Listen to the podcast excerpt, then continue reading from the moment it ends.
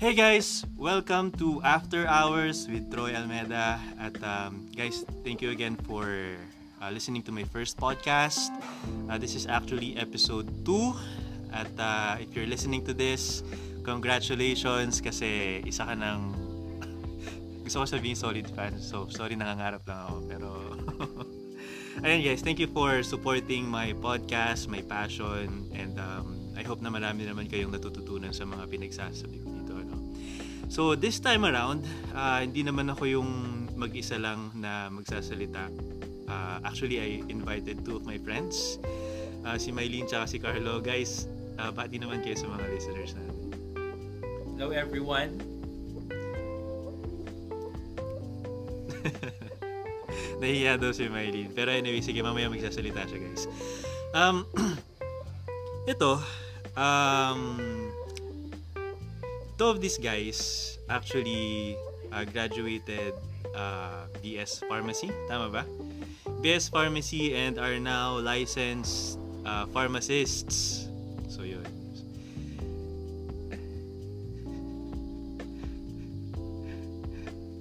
Tangina. Parang, parang, parang iniisip ko kasi kanina ayos yung sinabi ni Carlo na parang drug lord ka. Parang witty ka. Tanong mo na lang di ano. Oh, sige. Sige, ako na lang. Ano bang tawag normal sa inyo mga ganon? Okay. Saan ba kayo bansag? Ganyan. So ano, so Carlo, like, Mas, mas gusto ko pang tawaging drug expert kaysa drug. Kasi may pangit nga na ano yun. Mapangit kasi na ano. Drug lord o di ba? kat katuwaan lang naman. Na lang i-correct. Parang ano. Oo. So, so yun guys, like, na nalilito ako. Um, tama ba na ano, um, ikaw Maylin, di ba graduate ka ng Doctor of, tama ba yung term na pharmacology? Mm, doctor of pharmacy. Kasi Ah, yung pharmacology, subject siya sa pharmacy. I see. So, pharmacy is a broader subject kesa sa pharmacology, Mm. Tama. Okay. So, Carlo, ano ba yung ano ba yung normally tawag sa inyo? Like, doctor ba? Or Mr. Pharmacist, gano'n? Pharmacist lang. ah, Or pharmacist. pwede rin tawagin na drug lords. Drug lord talaga, no? oh, pero mas magandang tawagin na drug expert. Ayun. So, drug expert yung tamang term. So, guys, kapag ka meron kayong friends na pharmacists, huwag na naman natin silang tawagin drug lords. tawagin natin silang drug expert. Oh, Ayan. hindi kami mga tindero o tindera. Oo. Kasi parang ano eh, actually, merong, merong tuma... Teka, teka. Actually, meron akong narinig ah doon sa kapitbahay namin. Akala ko, akala ko far, pharmacist yung kapitbahay namin kasi may sumigaw bigla. kasi may sumigaw bigla na na nakapitbahay namin. Andiyan na yung police, itago niyo yung drug expert. Boom. Wait, nag-loading ako doon. De, joke lang yun, syempre. Ayun, guys, going back to the topic. Um, eh, so guys, ano, kumusta naman kayo? Ano, ang tagal natin hindi nakapag-catch up together. Ano, si Carlo nag-aaral ng... Nag-aaral ka ngayon ng... Currently, first year medical student. Okay, nag, so nag-aaral ka ng medicine, ano, first year. So, gusto mo bang i-promote kung saan ka nag-aaral ng medicine? Siguro, so, for future na lang. Ah, okay. Hindi pa siya, ano, ayaw pa niyang i-disclose yung kanyang school. Pero anyway, okay lang yan. Ah, ikaw ba, Maylin? Ah, ano yung pinagkakabalahan mo ngayon? Mm, nagtatrabaho na ako. Ah, talaga? I see. Parang last time na nag-usap tayo, nag-aaral ka, di ba? Ayun yung Oo, oo. nagdo-doctor ka, di ba? Oo. So, Pero graduate na. ah, I see. So, for the last three years, tama ba? O two years ka na nag-work? Um, almost one year kasi kakagraduate ko lang last year. Ah, okay, I see. Tapos, saan ka nga ba ulit nag, ano, nag-work ngayon? Mm, nasa community ako. Community meaning... Community pharmacist.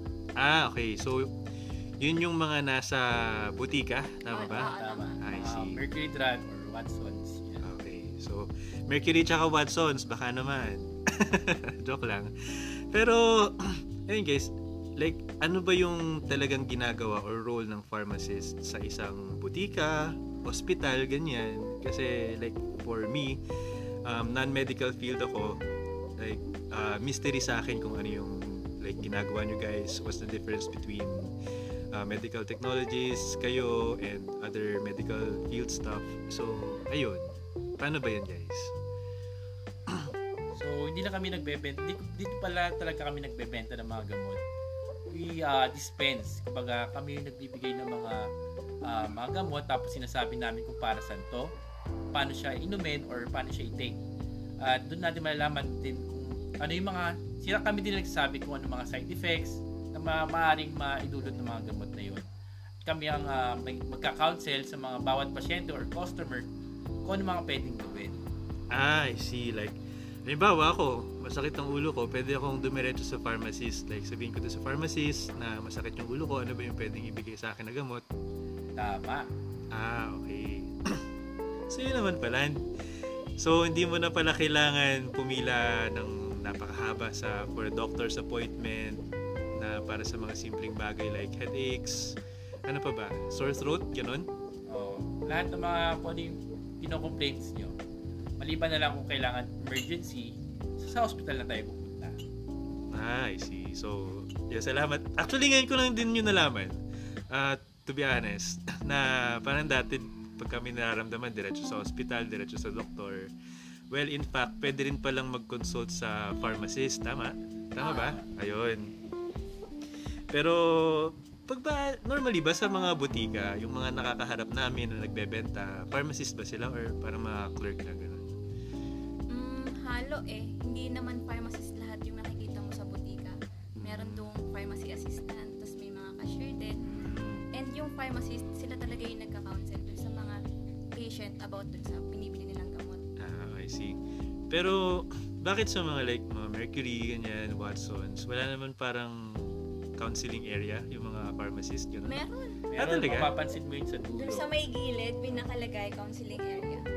Ah, o sige. So Ah, next time na pupunta ka sa Mercury, sa Watsons, hanapin mo yun. Basta maghanap pala ng pharmacist. Sino pa pwede yung mahanap? Sino pang phar- pharmacist dito? Or kung May may questions ka about dun sa binili mong gamot, pwede mong hanapin yung pharmacist and magpa-counsel ka.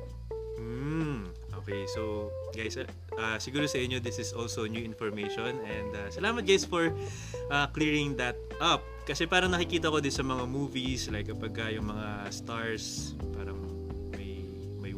wounded, ganon, or masakit ang ulo, nagsusuka, hindi sila pumupunta sa doktor actually eh. Diretso sila sa pharmacist. At doon na sila diretso nagtatanong kung ano yung dapat inumin, ganyan, what to take, ano yung medication na kukunin. So, siguro yung pinagkaiba kapag ka pharmacist tsaka kapag ka mga fast food, 'di ba? Kapag ka sa fast food, tinanong mo yung ano, tinanong mo yung staff, "Asan yung manager nyo?" Sasabi sasabihin ng staff, "Bakit po?" Pero kapag ka naman sa drugstore, 'di ba? "Nasaan yung pharmacist nyo?" Hindi naman hindi naman siguro nila sasagot, "Bakit po?" 'Di ba? Siguro naman papakita kasi gets na nila na magpapa-counsel ka dun sa pharmacist ano. Ayun. Ayun guys, so nag-nod sila at ako na lang yung sasagot ng oo. guys, hindi to vlog. This is, ano to, podcast. So, ayun. Um, moving on, isa sa mga nag-peak ng interest ko actually, um, siguro nabanggit ko to dun sa last na mga pinagpo-post ko sa TikTok ano kasi ako uh, even before uh, medyo skeptic talaga ako dun sa um, dun sa vaccines especially dun sa COVID-19 na vaccine. So parang I know that this is not hindi to bagong issue I know that this has been progressing for the past two years na and parang just wanted to know kasi parang mas mas unang umadvance na mag-develop yung COVID-19 kaysa sa vaccine, di ba? Mas, mas nagkaroon pa ng variant kaysa tumaas yung effectivity ng mga vaccines. So, like, siguro, una sa questions na nasa isip ko right now is like, how how do vaccines work ba? Ayan, in general muna siguro. Hmm, paano nga ba? Paano ko siya i-explain ng pinakamadali? So, yung immunity kasi, pwede natin makuha in two ways. yung una is natural infection, which is ayaw naman natin mangyari na magka-COVID muna tayo bago tayo magkaroon ng immunity. So, yung pangalawang way para magkaroon tayo ng immunity is through vaccinations. Doon sa vaccination, i-introduce sa ating body yung parang kagaya ng wait Ano? i-introduce, i-introduce sa ating body yung Parang clone ng virus, gano'n. Oo. I see. Tapos, yung body natin, magka-create siya ng mga antibody. So, once na ma-recognize yun, mag magkakaroon ng peak ng antibody sa katawan natin. So, once na magka-COVID tayo, ganyan, hindi na tayo magkakaroon ng severe infection. Mm. I see. So, parang siguro kapag ka... Or yung madali, um, nimimik niya yung action ng virus, yung mga Oo, vaccines. I see. So, parang... Masyado palang technical yung mga Oo. So, siguro parang... Ito yung nai-imagine ko ha, siguro from a non-medical or science perspective na person. Siguro parang... Halimbawa yung mga um, athletes natin, parang nagsasparring muna sila bago sila sumabak sa tunay na laban, ganon, para para ma-develop yung kumbaga um, reflex ganon or parang ah, masanay na sila dun sa mga like moves ng kalaban nila, ganun yung mga possible moves ng kalaban nila. So parang same as dun sa body natin. Um, pine-prepare na niya yung mga chemicals na pwedeng labanan yung mga viruses, tama ba? Which is yung sinabi mo kanina ng mga antibodies. So, ngayon, now that we know the basic concept of how the vaccines work, ano, and siguro medyo nagtataka pa rin ako, bakit parang nahihirapan yung mga scientists natin, ganyan, yung mga doctors to figure out how like how to combat completely this variant of virus. Kasi medyo, usually ang vaccine, ah, bago ma-produce yan, it takes years. Kumbaga bago ma-produce na lahat-lahat para malabanan yung yung ah, yung isang virus. Eh, sa ngayon, since na parang almost one year pa lang, kukunti pa yung kaalaman nila tungkol sa virus na ito. And since nag-evolve or nag-mutate yung virus, kailangan nila mas ah, pag-aralan pa yung mga vaccine.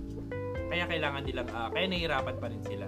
Kaya, pero, huwag tayo mag kasi hanggang ngayon, pinag-aaralan nila at may mga vac- may mga vaccines na katulad ng mga Pfizer or ah, Moderna na nakapaglaban sa mga iba't ibang variants. Kaya dapat hindi tayo mag-worry. Mm, I see. So, parang medyo, or like, hindi naman medyo. So, effective talaga in general yung mga, yung mga vaccines natin kontra dito sa COVID-19. Tama? So, Tama. isa sa, ito, siguro out of topic. Medyo naging interested lang ako kasi naisip ko bigla. So, paano siya na-differentiate sa SARS, di ba? Like, di ba yung coronavirus, kaya siya tinawag na coronavirus kasi do sa parang crown-like shape niya. So, ano ba yung like ano ba yung parang major na pinagkaiba niya sa SARS? I think yung COVID is classified as SARS-CoV. So, parang kapareha siya ng SARS kasi yung symptoms niya almost the same. Nagkakaroon ng difficulty of breathing, ganun. Yan, Alright. flu-like symptoms. Kapareho lang SARS siya, pero mas ko, ito yung mas nakakahawa. Kumbaga, mas mabilis siya mag-mutate. Ah, I see. So, di, naalala mo yung game na nilalaro natin dati, yung yung Plague Inc. Ganon. yung nilalaro sa cellphone. So guys, if if you're familiar with Plague Inc., so parang game siya na meron different kinds of virus, bacteria, tapos i parang ikaw yung mastermind behind sa pag-infect sa buong mundo. So parang merong ikaw yung magagawa ng genetic makeup. Um, Pero di ba inalis na yun? oo. Wala nung nagka-COVID. Oo, inalis na yung game na yon actually kasi parang nagkaka-idea yung siguro terrorist quote unquote. Ayoko namang mag mag-point ng fingers pero um, if this is actually terrorism, then siguro yung game na, yung game na yun talaga yung ano, yung inspiration nun. Kasi parang um, pipili ka doon kung paano mo itatransport yung virus like through livestock ba, through air, through water, ganyan. And siguro yung na- nabanggit mo kanina na yung SARS or yung COVID-19 is like SARS which is parang upgrade lang ng yung COVID-19 is upgrade lang ng SARS na medyo yung way ng pag-infect niya kung yung SARS is mas isolated ang case ang cases tapos yung COVID-19 naman sa mere touch sa mere na ubo sipon ganyan mga bodily fluids is nata-transfer na agad yung virus so di ba yung COVID-19 is like um, 14 days bago siya mamatay outside, outside of a host body. So yun bang SARS-CoV, same din ba siya? 14 days? Yung SARS-CoV, kasi pag sinabing SARS-CoV, yung respiratory syndrome, na nag ang cause niya is the COVID. Ah, okay. So, so sorry, ako yung nalito. so yung SARS tsaka COVID is almost the, ay, ay, is the same thing. Tama ba? Yes, oo. Okay. So yeah, thank you for pointing that out. So so same sila ng structure na crown-like structure ganon. Oo. I see. Ayun, guys. So, natututo din ako as well as you. Pero in fairness, ang complicated ng mga tanong mo. ah. Ay, ganun ba? Sorry ah. Simplihan mo lang. Sorry ah, sorry. But ano, usually yung SARS naman, since sa ba- since sa studies, ang SARS more fatal ko compared to uh, COVID-19. Ah, I see. SARS is more fatal pero less infectious, while as COVID-19 is more infectious pero less fatal ba? Uh, Ayun. Alright. So, glad na na-clear natin yung ano, yung confusion there. And yun. So going back dun sa topic natin kanina about about dun sa vaccines. Like um, going into specifics siguro dito sa Moderna, Pfizer, uh, Sinopharm, Sinovac. So what's the difference between them? Siguro yung sa efficacy nila, pero kapag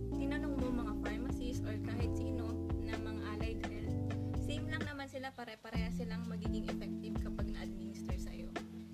Ah, I see. So parang um, yung issue yan ng generic brand versus branded, ganun. Tama ba? Oo, tama.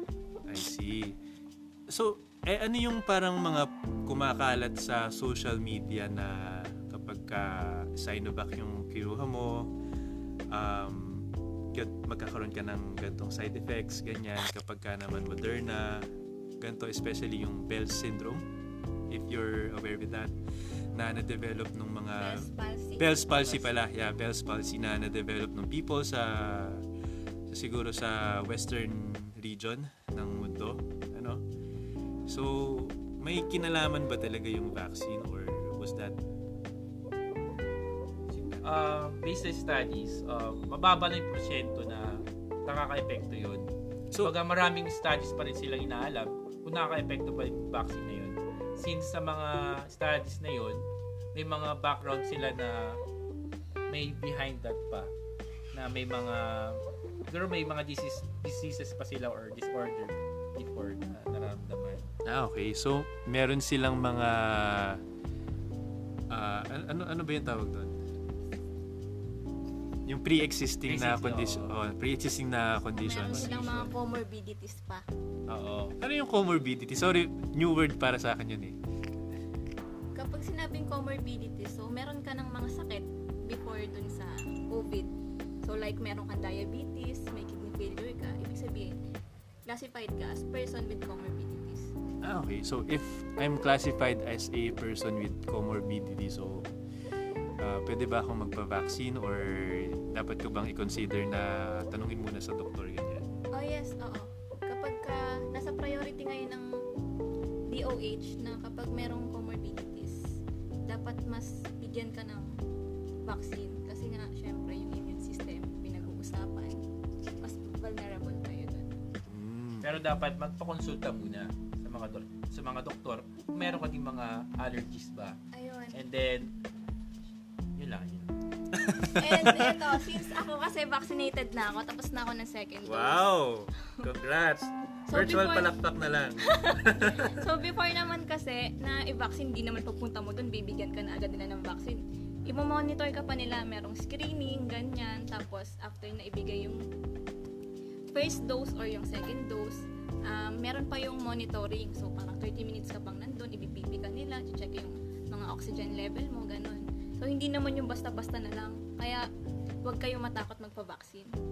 Kung magpapabaksin kayo, dadalhin, na, na meron kayong comorbidities, dadalhin nyo yung reseta nyo na updated. Papakita nyo yung mga ah, maintenance drugs na, na iniinom nyo para malaman na may ano. So, sa first step pa lang yun, tinatanong kayo. So, tapos yung doctor in charge or yung doctor doon, um, sila yung magde-decide kung pwede ka bang i-vaccine ngayon or hindi. Like, yung personal experience ko, yung katrabaho ko, na-defer nung araw na yun, hindi siya na bigyan ng vaccine kasi hinay blood siya.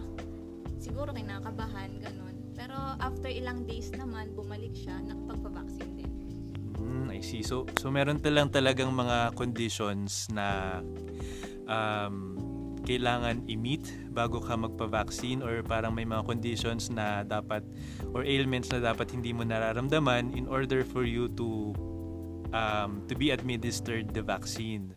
So yun guys, kapag ka medyo hypertensive kayo, tama ba? Hyper, hypertension or as in hinay blood lang talaga, Oo. Ayun. So kapag ka hinay blood lang talaga kayo, so maybe you should think about deferring or ipagpaliban muna yung pagpapavaccinate kasi guys, um, And sabi ko nga, doctor yung nagde-decide nun.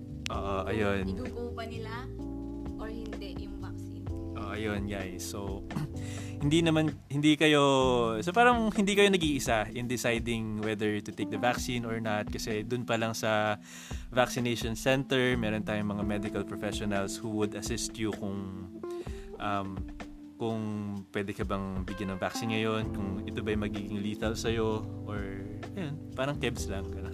Familiar ba kayo sa term na kebs lang? Hindi, ano yun? Ano ba yun? Meaning nun? Sorry. Pero wag niya isipin na mga weirdo, mga pharmacist ah. Ayun. hey guys, actually ako ngayon, I'm just learning about it now. So I'm learning as much as you guys just sa mga na- nakikinig sa inyo inyong mga tahanan, office, or kung nagde-drive ka man. So, siguro ito na yung pinaka-last na question ko, ano? Na, halimbawa ba, if I'm, yun, yun nabanggit mo kanina, Carlo, like, pagka may iniinom ba ako mga maintenance drugs for um, hypertension, diabetes, antidepressants, ganyan. So, would there be an adverse effect kapag ka nagpa-vaccinate ako? Kaya ganun, uh, minomonitor muna tayo or nagpapa-assess sa doktor. Doon natin malalaman kung kailangan ba natin magpa-vaccine or may mga adverse effects ba mangyayari kapag nagpa-vaccine tayo. Kaya napaka-importante na magpapakonsulta muna tayo sa doktor bago tayo magpa-vaccine. Kung may mga maintenance tayo or um, katulad mga pang-antidepressants. Ah, I see. Okay. So, ultimately guys, Doktor pa rin yung mag-decide. Oo. So ultimately guys, um, ayun. So kung nagdadalawang isip kayo, so isa na yung isip mo, tapos pangalawa yung sa doktor, di ba? Dalawa kayo magde-decide. Ah, Tsaka may, kung magpapakonsulta naman, may mga virtual naman. Kaya huwag kayo mag-alala kung takot kayo pumunta sa hospital or clinic. May mga virtual na makikita sa mga websites. Oh, sa Facebook, di ba? Sa, sa online. Pero kasi yung mga tao ngayon, um, particular sila dun sa mga adverse effect o yung posibleng mangyari sa kanila. Kaya marami pa rin takot magpa-vaccines. Di ba? Tama, tama. Since na may mga kumakalat din mga fake news, ah, kailangan tayo maging aware doon na hindi tayo may sa mga fake news o sa mga sabi-sabi lang. Saan ba tayo may Sa mga nag-aral mismo. Sa mga experts o scientists or sa mga doktor. Kasi sila yung nag-aral at sila yung mas may alam. Doon tayo maniniwala. Mm. Oo, tama kasi hindi lang hindi naman tayo nag-iisa dito sa laban versus ng COVID-19 ano. Pero isa sa pinaka pinagtataka ko kasi yung kapitbahay namin ano, nagpa nagpa-vaccine daw siya. Umuwi, may black eye. Sabi ko, "Pre, saan ka galing?" Sabi, "Ayun. Ayun, napa-vaccine." Sabi ko, ano ba, nagpa-vaccine o napa-vaccine? Ayun, akala ko nagpa-vaccine siya, yun pala napa-vaccine, kaya may, may black eye. So guys, hindi hindi side effect yung black eye kapag ka nagpa-vaccine. Kaya no, napa-vaccine lang siya. Tinititigan nila ako, parang weirdo. Ano? Pero yun guys, if you're still having second thoughts or medyo nag uh, doubt pa rin kayo sa effectivity ng mga vaccines, I myself would want to get vaccinated uh, if there if there was a chance uh, to get vaccinated or kapag ka may siguro kapag ka nag-offer yung barangay namin, I definitely would get that uh, vaccine. At um, ayun, uh, this has been very informative, uh, guys. Thank you for uh, sharing your insights, your opinions, and also your expertise dito sa field na to. Kasi alam ko yung mga yung mga dudes natin dyan na nasa bahay lang, mga tsaka yung mga internet trolls, parang naniniwala sila sa mga non-professional na parang kapag ka magaling magsalita, ganyan. So, kwento na naman doon sa kapitbahay ko, pero ito seryoso na to. Apat kasi apat kasi yung kapitbahay namin nasa gitna kami. so ayun. tinanong tinanong ah, parang ina-advocate niya na parang masama yung mga vaccines like yung mga risks medyo mas madami pa na even yung mga nurses, mga doktor ah dun sa isang hospital dito sa lugar natin is parang na, na ICU, na stroke, ganyan dahil sa vaccine. Pero Um, bukod sa gusto ko siyang sabihin na hearsay, kasi bukod sa wala siya doon, parang nakailang salin na rin. Pero, ano ba siya, di ba? So, yung kapitbahay namin is nagtitinda lang ng sari-sari store. Hindi naman sa minamaliit ko sila, no? Pero, yung pipiliin naman natin yung opinion from people that are um, reliable. Like, ayun, yung mga guests natin ngayon who are both uh, licensed pharmacists. Uh, si Carlo nag um, aaral ng medicine and then si Maylene is a doctor of pharmacy. Kaya parang yung mga napakinggan natin ngayon, pinagsasabi nila is like very reliable. Ay, Ayun. wait. Gusto kong pag-usapan yung sinasabi mong risk na yan. Oh, sige, go. Pwede pa naman, may time pa naman. Go. So, ano ba talaga yung, ano, gusto kong ma-realize ng mga tao, ano yung totoong risk sa ngayon? Sagutin niyo ako. Ano? Ano ba Ano yun? Ano ba Ano? yun? O, di Ano ba yun? yung risk ngayon is yung magkaroon tayo ng COVID kasi anywhere nandyan, hindi natin alam kung sino yung infected sa hindi kasi hindi naman nakikita yung COVID, di ba? Oo, yeah. Hindi natin nakikita yung palaban. Baga. Kaya mahirap.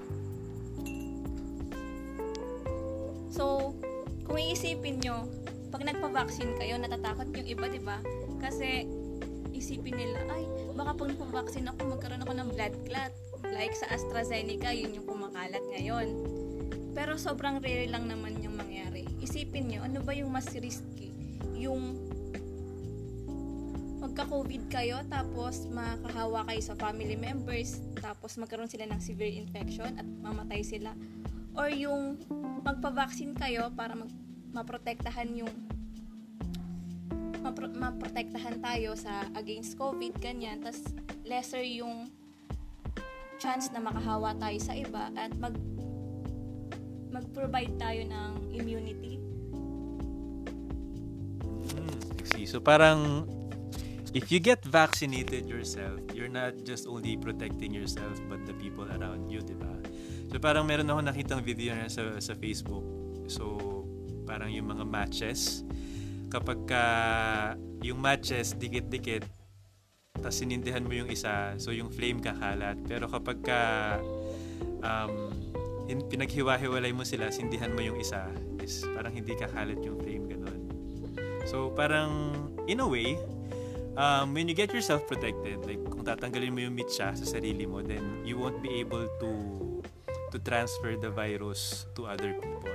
Actually, that's um, being, you're also being a, a hero of the society kung ginawa mo yun. Tama ba, guys? Tama. Ayun.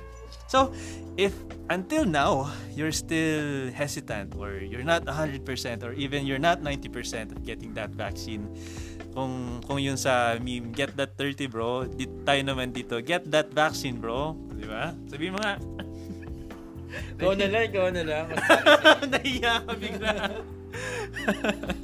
Pero yun guys, um, let's not be afraid to get that vaccine. Kasi parang oh, vaccines work and even though na hindi 100% efficacy, um, wala naman na ngayong wala na naman ngayong 100%. Alcohol nga 99.9% lang. yung feelings nga niya sa akin hindi 100% pero simugal pa rin ako, di ba? bigla kayong tumahimik. Tinama, tinamaan kayo bigla. No? Pero, ayun guys, um, since this is episode 2, wala pa naman ako talaga naiisip na outro or wala pa naman talaga tayong i-outro. So siguro, I'd like just to thank um, these two. Sorry guys, wala pa akong bonggang pamerienda. So nagdala lang ako dito ng biscuits tsaka coffee. Pagtitimpla ko na lang kayo. wala pa tayong wala pa tayong masyadong listeners dito eh. Pero anyway guys, if you like this episode, uh, please subscribe to my channel. Alam niyo yung drill. Like, share, subscribe and tell your friends about this na hey, uh, this is after hours. Troy is talking about um, the, the vaccines na kung nalilito ka then ayun, i-endorse mo tong podcast natin sa kanya. And guys, so babay naman tayo sa mga listeners natin. Bye-bye. Alright. Bye guys.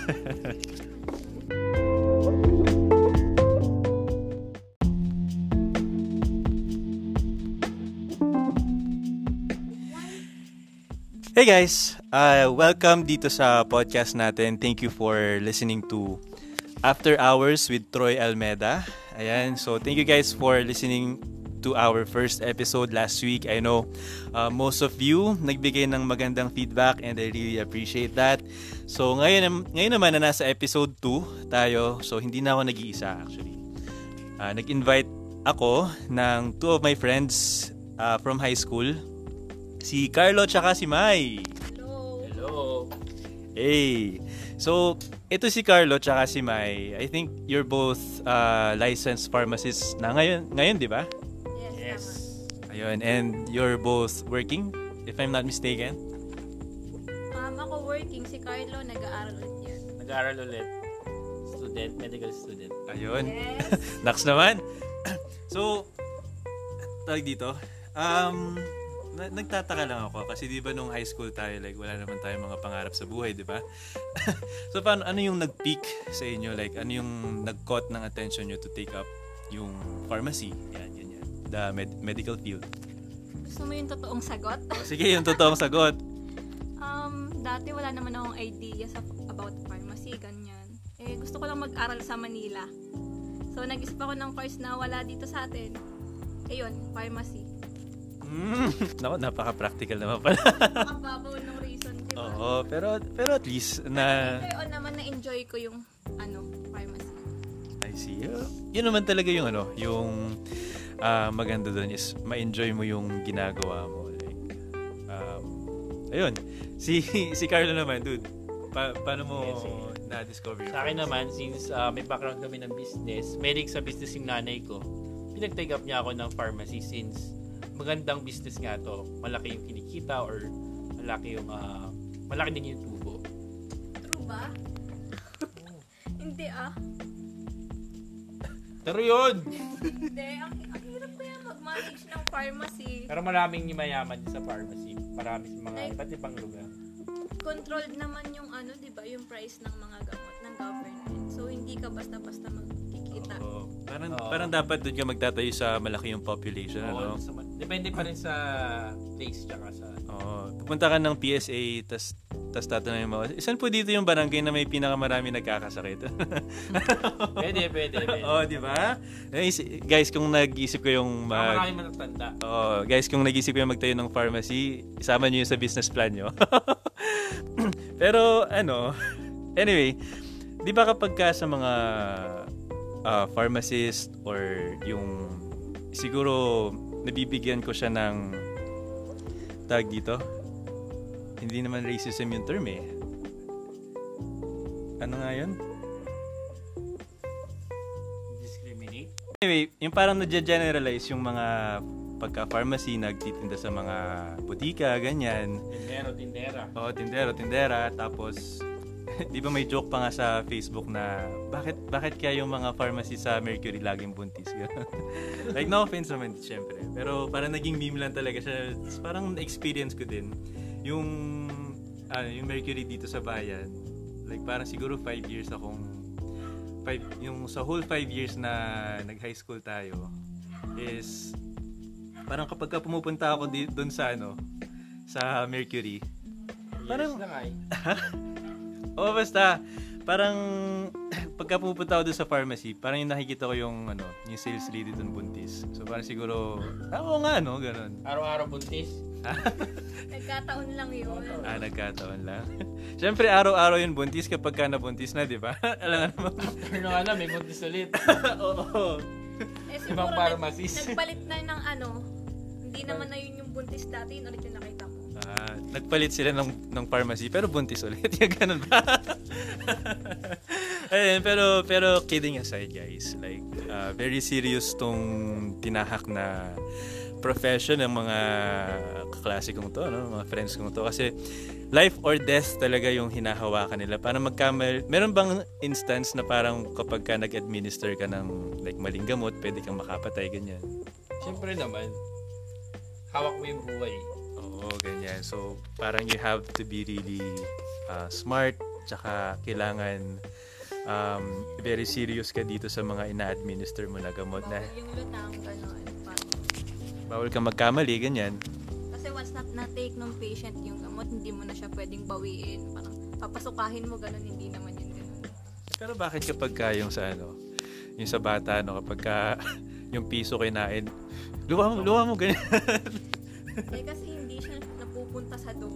Solid pa rin yun kapag yung piso, di ba, tinip. ah, sa bagay. Oh, pang matalino sagot, ha? Wow! Witty tayo.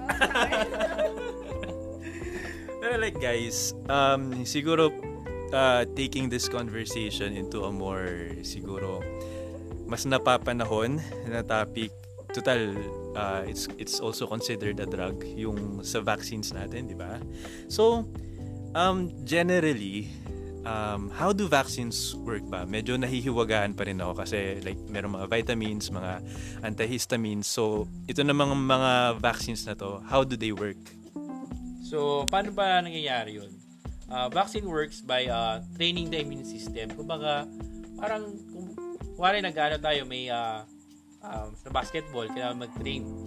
So, parang pwede natin ihalin tulad yun doon. Na tinitrain ng uh, vaccine yung ating immune system para ma-recognize or labanan yung mga sakit. And then, from that, um, may ma-recognize or i-introduce yung um, molecule or yung um, molecule from the sa sakit mismo and then may may expose na malalaman mare-recognize ng katawan natin ah ito pala yun Baga mas familiar na yung ah, katawan natin doon Oo, parang yung immune system natin nagkakaroon ng kasparing ganyan. So parang kapag ka dun sa actual na laban na, alam na niya kung ano yung mga galaw, or yun, yung kasi mga... familiar na siya sa itsura noon or sino kalaban niya yan Ayun, ayun. So that's a perfect, ano ba, ano ba tawag doon? Metaphor o simile? metaphor Metaphor, yun. Sorry, Bobo. Pero, ayun guys.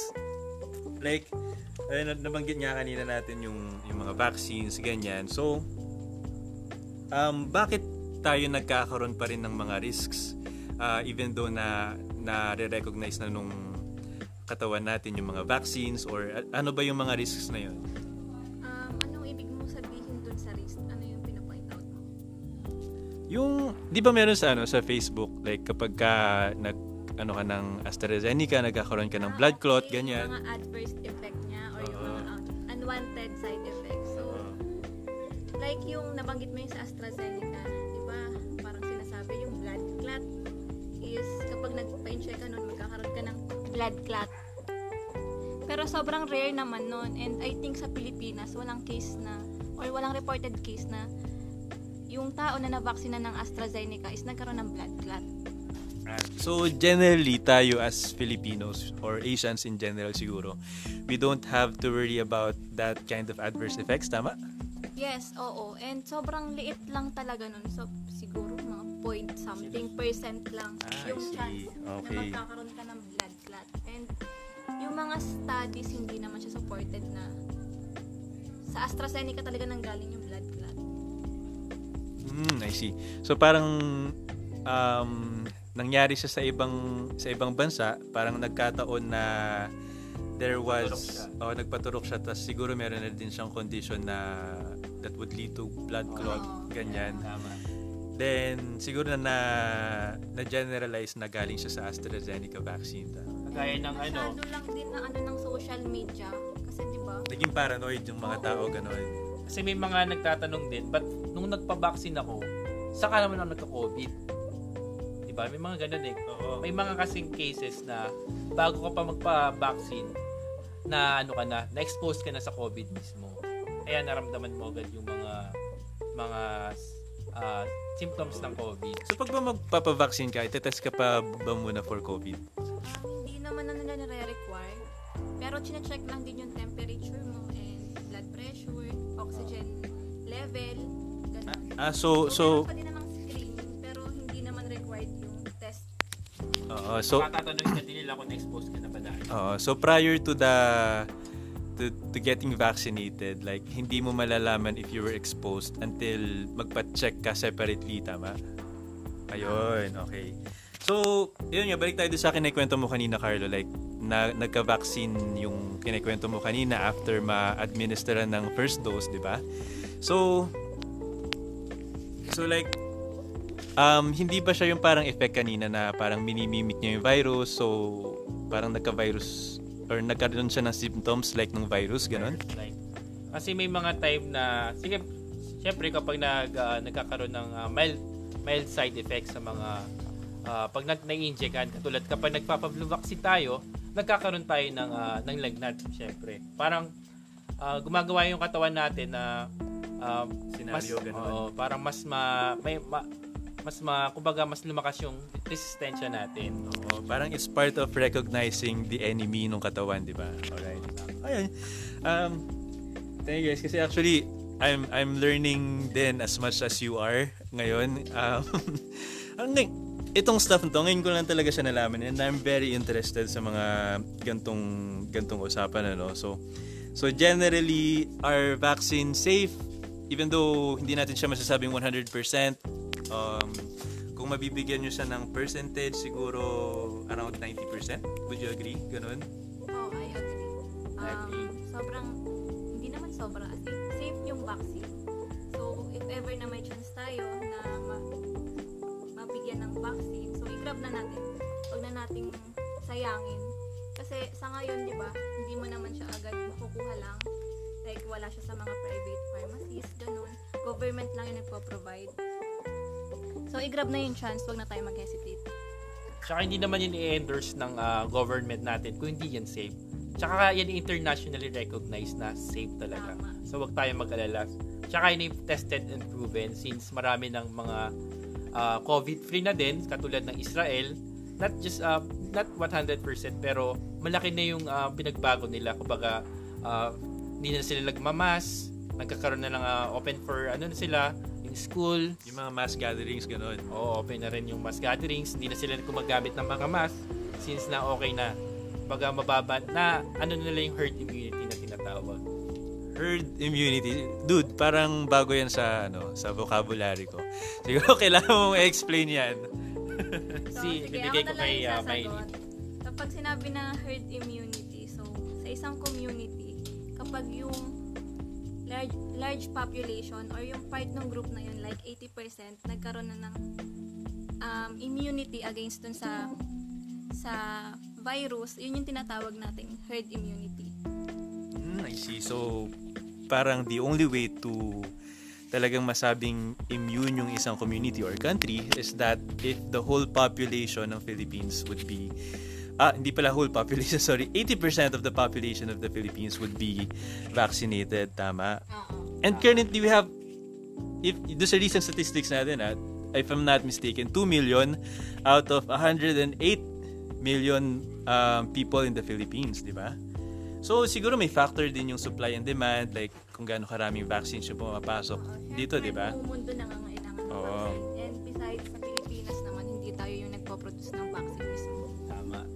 Oh, yeah, siguro may factor din doon. And siguro um isa siya sa pinakamalaking factor and also factor yung parang may mga tao na ayaw magpa-vaccinate pinapalampas yung mga vaccination program sa mga barangay, sa mga cities, ganyan. So, lalong bumabagal yung proseso, di ba?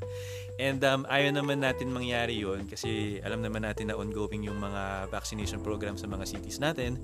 And gusto natin na as much as possible, maging um, kampante ka na safe talaga yung kinukuha mong ah, kinukuha mong gamot sa katawan mo, di ba? So, ayan guys, if nagkaroon ng opportunities like mga res, res bakuna, ganyan, or Grab na agad. Grab Oo, na agad. grab na agad. eh, eto pala guys, like, meron na naman akong, kung kanina tinanong ko yung mga risks, ano naman yung mga, in general, generally, yung benefits ng ano, pagkuha nitong COVID-19 vaccine? So, once na na-vaccinate ka, um, nakuha mo yung full dose, first and second dose. So, after two weeks, Three weeks. makakakuha ka na ng immunity. And, sure na hindi ka na magkakaroon ng severe na COVID infection. Ah, so, pwede ka pa rin magkaroon ng infection, Ayaw na hindi lang severe. Ma-ICU tayo, eh di ba sobrang mahal ngayon ng, sa hospitals. Tapos, ayun yung kinakatakot natin, di ba, sa COVID. Yung magkaroon ng severe infection at mamatay. Oo, kasi parang hindi ka man mamatay sa COVID, mamamatay ka naman sa gastos, di ba? Ah, magkano nga yung generally ginagastos ngayon kapag ka COVID patient ka? Like 500,000 ba or a Oh, more million? than pa dyan. Oh, more than. Million ng pa. million. Maabot ng milyon yung iba. Oo. So guys, ah, kinabahan ako nung narinig ko yung million, di ba? Parang gusto ko na magpa-vaccine bukas. Pero, like, ano, yung kapitbahay namin actually, nag, nagre-reklamo siya. Kasi, nagpa-vaccine daw siya. Tapos bigla siya nagkaroon ng black eye. So, tin- tinanong ko siya, pare, ano ba talaga? Na- nagpa-vaccine ka? O nakipag-vaccine? Ah, nalino, nalino naman namin. Nakipag-vaccine pala talaga siya. Vaccine naman pala eh. Kala ko naman, ano na. so, joke lang yun, hindi yun yung ano, hindi siya side effect ng ng vaccine. Pero ano, like, di ba may, sabi nyo kanina, after two weeks, magiging effective na yung uh, vaccine. So, gaano katagal ba generally tumatagal yung vaccine sa katawan natin? Alam ko yung flu, yung flu vaccine, like mga one year siya tumatagal, di ba? Halos uh, same din yung sa flu vaccine. Based sa studies ngayon, uh, estimated is 8 to 12 or pwede pang tumagal. Uh, pero for ano pa eh, na pinag-aaralan pa rin, nila. pa siya ngayon. Ah, okay. So, so dun sa mga previous tests nila, nagre-range lang ng 8 to 12 months naging effective yung vaccine. Okay. Well, that's good enough para sa akin, di ba? Kasi yung kung yung flu, we, we're able to take the flu shots every year para makaiwas sa flu, eh why not ganun din sa vaccines, di ba? So parang it's just an additional extra sa kailangan nating Tama. Oo. Kailangan natin kunin sa katawan natin. So, ayun guys. Um, di ba, siguro it- ito lang din yung gusto kong buksan na na, na, na issue or topic is that yung may mga yung may mga tao na parang nang totroll sa internet like gaano ba ka um, gaano ba ka-reliable itong mga taong to. So, if we are um, hesitant in taking the vaccine, natatakot tayo. So, di ba we should seek yung taong mas nakakaalam? Yung mga doctors, uh, physicians, pharmacists, yung mga medtech or any allied medical na na mga experts. Yan. So, parang wag tayong makikinig sa mga vloggers, kaya ako ayoko magsalita ng ganito na mag-isa eh. Kasi hindi naman ako reliable. Dapat nagpa-fact check Oo. lagi tayo. Oo, actually mas. Madami din ako natutunan. Kung ano yung natutunan nyo today, ganun din yung natutunan ko ngayon. And I'm very thankful to this too kasi nagbigay sila ng uh, ideas, ng mga information, ng mga facts sa atin uh, para malinawan tayo at para makapag-decide tayo kung magpapavaccines tayo. And if after listening to this podcast, hindi pa kayo 100% or even 90% sure na magpapavaccine, then um, di ba okay lang naman na makipag-consult sa doktor? If you're hypertensive, may diabetes, you're taking some some um, medicines ngayon. So, I think it's better to consult talaga mga medical experts natin like mga doctors, family doctors, ganyan, mga pharmacists. Oo. Kasi syempre, 'di ba, yung doctor mo parang siya yung nakakaalam ng history mo, ng sakit mo. So, mas mabuti kung parang hesitant ka. Magtanong ka sa kanya and yung doctors magbibigay naman ng clearance parang para i-go yung vaccines. I see. Alright. So parang ano, even though na Gina G ka, gusto mo magpa-vaccine tomorrow na agad, pero if hindi ka physically fit to take the vaccine, parang ine-expect ng doctor na you would have some adverse effects like um, high blood pressure, ganun ba? Or, Or Ayun. allergies. allergies, ganyan. So, uh, madedetermine naman ng mga health experts natin if you would be developing those beforehand, before ka magkaroon ng vaccines. And dun sa vaccination site, meron dong screening before ka ma-administer ng vaccines. Parang Oh. check muna nila kung nagka-COVID ka before, ganyan. So may cri- criteria sila para masabi na parang, ay, um, pwede kang i-vaccine or hindi. Ganon.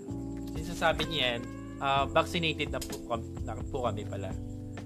Kaya huwag kayong nakompleto na namin yung second dose. Aw. And buhay pa naman kami. Oh, wow. Buti pa kayo. Pero ano, ano yung naging experience mo like nung mga first dose, di ba parang may mga nilalagnat, nagkakaroon ng fatigue, ganyan. Sa akin, yung tinake ko yung Sinovac, um, nagkaroon ako ng um, pananakit ng katawan since ah, normal lang naman yun magkaroon ng side effect. And hindi naman lahat ah, ganun yung ah, mga side effects. Yung iba, walang nararamdaman. Yung iba naman, may mga nararamdaman. Um, yung sa akin naman, AstraZeneca. So, parang, ano lang din, idea para sa inyo. Nung first dose ko, nilagnat ako, tapos medyo masakit yung katawan. Pero, okay naman siya after 24 hours, na wala na din. So, normal lang talaga yun. Hmm, I see. So parang kagaya nga ng sinabi mo kanina, di ba? Mini, bukod sa minimimic yung um. Yung action ng virus, pati na rin yung defense mechanism ng katawan. So, yung pagka nagkalagnat ka, fatigue, so ibig sabihin nun, nagwo-work yung vaccine, Oo, tama? Ayun. Tama. Ibig sabihin, yung immune system mo is lumalaban Lumalaban. doon sa antigen or yung sa mga virus. Yan na sa antigen. Sa virus mismo. I mean, di ba yung, yung mga, ano, yung mga testing centers, may mga tinatawag sila na mga antigen testing. So, ano ba yung ibig sabihin? Actually, nalilito din ako, di ko rin alam. Kapag sinabing antigen, yun yung mga foreign bodies sa katawan natin. Like, makaklasify yung mga antigen. Virus, bacteria, yun yung, yun yung antigen. Tapos yung antibody, yun yung nanggagaling sa katawan natin na nagpa-fight off dun sa mga antigen. Gets ba? Ah, oo. So, parang kaya tayo umiinom ng mga vitamins, ganyan, di ba? Is para palakasin yung immune system natin. Kasi yung immune system natin, yun yung magpa-fight off dun sa, Antigens. yes, Oh, Ayun. pinuboost niya lang. oo. So, so ito nga pala class, Science 101. Biology 101. Pero, going back to the topic, so parang yung vaccine, siguro since bago siya sa community, bago siya sa atin, um, hindi pa siya fully accepted ng mga tao unlike sa mga vaccines, sa mga uh, vitamins natin, which is parang ngayon, um, since nagkakaroon na siya ng mga further studies, um, nalalaman natin or parang nade-determine natin na effective talaga yung ano, yung vaccines, di ba? Kasi yung kagaya ng sinabi ko kanina, if maniniwala tayo sa mga haka-haka, ganyan, sa mga logical na explanation ng mga vloggerist, tiktokerist, ganyan, mga activist, ano pang mga is, specialist. so, ayun guys, we should really ask for professional help lalo na sa mga gantong cases that would um, na magiging life and death situation talaga. And parang gusto ko lang din i-share, nakita ko siya sa Facebook, credits dun sa gumawa ng video dude, ang galing mo, na merong mga matches na kapag ka yung matches is bundled up together, kapag ka sinindihan mo yung isa, sisindan na silang lahat. So parang ganun yung sa vaccine, ay sa virus, di ba? Whereas kapag ka naman tanggalin mo yung mitsa nung halimbawa isang isang posporo sa gitna tapos tanggalin mo yung mit- mitsa sa mga katabi it wouldn't cause a wildfire like nung kapag ka merong mitsa yung magkakatabi na na mga posporo, di ba? So parang ganun yung magiging effect nung vaccine kasi parang you're not only protecting yourself um ay sorry mali mali pala yung sinabi ko kasi kapag ka yung kumuha ka ng vaccine, 'di ba? You're you're protecting yourself kasi kapag ka nagpa-vaccine ka, pwede ka pa rin makahawa, 'di ba? Ah. Agree, agree. Oo. And hindi naman ibig sabihin na nagpa-vaccine ka, hindi ka na magkakaroon ng COVID. Magkakaroon ka ng COVID pero less uh, less Severe. less severe yung magiging Mild ano. Actually, asymptomatic or Mild mild, Actually that's that's good enough for me kung tutuusin compared dun sa walang vaccine na nasa hospital ka, naka-ICU, ganyan. Ah, mga ganun. Parang kagaya na lang siya ng mga seasonal flu, ganun na lang. Oo, Pag ganun yung vaccines manaramdaman na. mo. So, so ayun guys, talagang ako, I'm, I'm really convinced in taking the vaccines. Ka, naalala ko last, I think, four months ago, five months ago ba? Nung tinatanong kita kung magpapavaccine ba ako, hindi. Di ba? Ano, ano sagot mo doon? Ah, nung una nag-doubt din ako kasi syempre parang usually kasi tinuro sa amin sa pharmacy ha, yung isang gamot madedevelop siya parang 5 to 10 years. Pero yung COVID vaccine, di ba, parang sinimulan lang siyang i-develop late last year. So parang kung iisipin mo, ang bilis, baka hindi safe, ganyan. Pero nagbigay naman ng assurance yung mga expert na talagang safe yung vaccines and hindi sila nag-skip nung sa process. I see. Kasi mas kung compared sa previous testing siguro ano mas madami na yung naging available na samples for clinical trials tama pati mas madami na rin mga researchers na nag nag-collab para mapabilis yung pag-develop ng virus ganyan so parang it's it's tawag nga it's a world pandemic so parang every everyone has to take action talaga experts para mas mapabilis nga. ganyan. Lahat ng mga magagaling. Oo. Kasi kung dati yung virus is parang um, additional extra lang, ngayon it's really a necessity for us to go back to to the, to our normal lives. Though meron mga alam ko meron mga stuff na mariretain like yung mga work from home or yung mga social media and stuff. Pero like yung going outside, uh, playing in the sun, yung mass gatherings, playing sports. So yun yung gusto nating ma-achieve kaya tayo nagpapa-vaccine is to live our um, lives to the fullest. Ayan. So yun guys, if you're still um, doubting or medyo hindi pa kayo convinced about taking the vaccines, then I suggest na you go to your nearest uh, medical professional, your doctors, your pharmacists, ayan, and ask whether the vaccines are real, the vaccines are safe, and I'm sure uh, yung sasabihin nila is the same as yung sasabihin namin ngayon. Guys. So if you have any further questions, pwede nyong i-post, pwede nyong i-hashtag after hours with with Troy or hashtag hashtag vaccines with Troy. Ganun. sorry, sorry, mag-isip nga kayo ng, ng hashtag. Nawala. Mag-isip ka ng hashtag. Wala eh, wala akong maisip.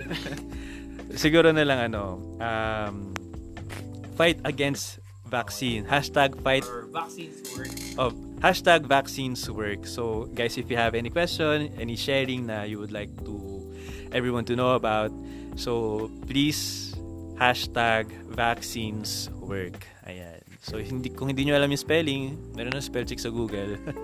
Ayun. so any other stuff na gusto nyong like, sabihin sa mga general public, sa mga listeners natin?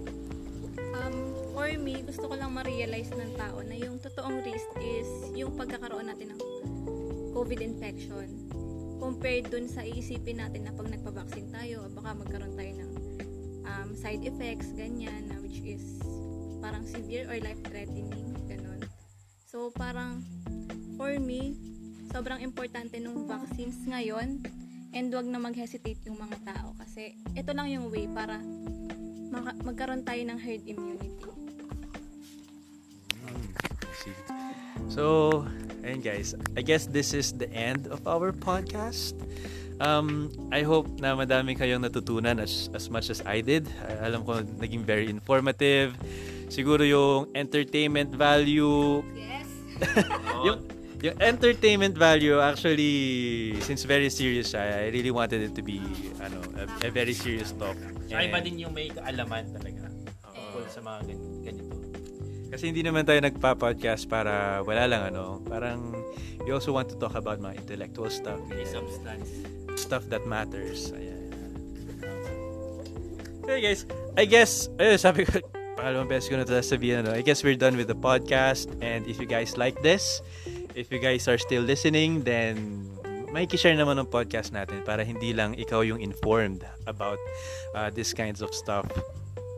Um, next podcast, pwede nyong abangan. Next podcast will be very entertaining. I know, para sa iba. And, um, ayun, sigurado mag enjoy kayo. Kasi, basta enjoy-enjoy lang naman tayo dito kasi yun naman yung purpose ng podcast ito. Chillax-chillax lang tayo. And so guys, uh, this is us saying goodbye and um, take your vaccines, B. Get a job done. Get vaccinated. B? Walang B. Alright. Okay. Bye-bye guys. See you again Bye. next time.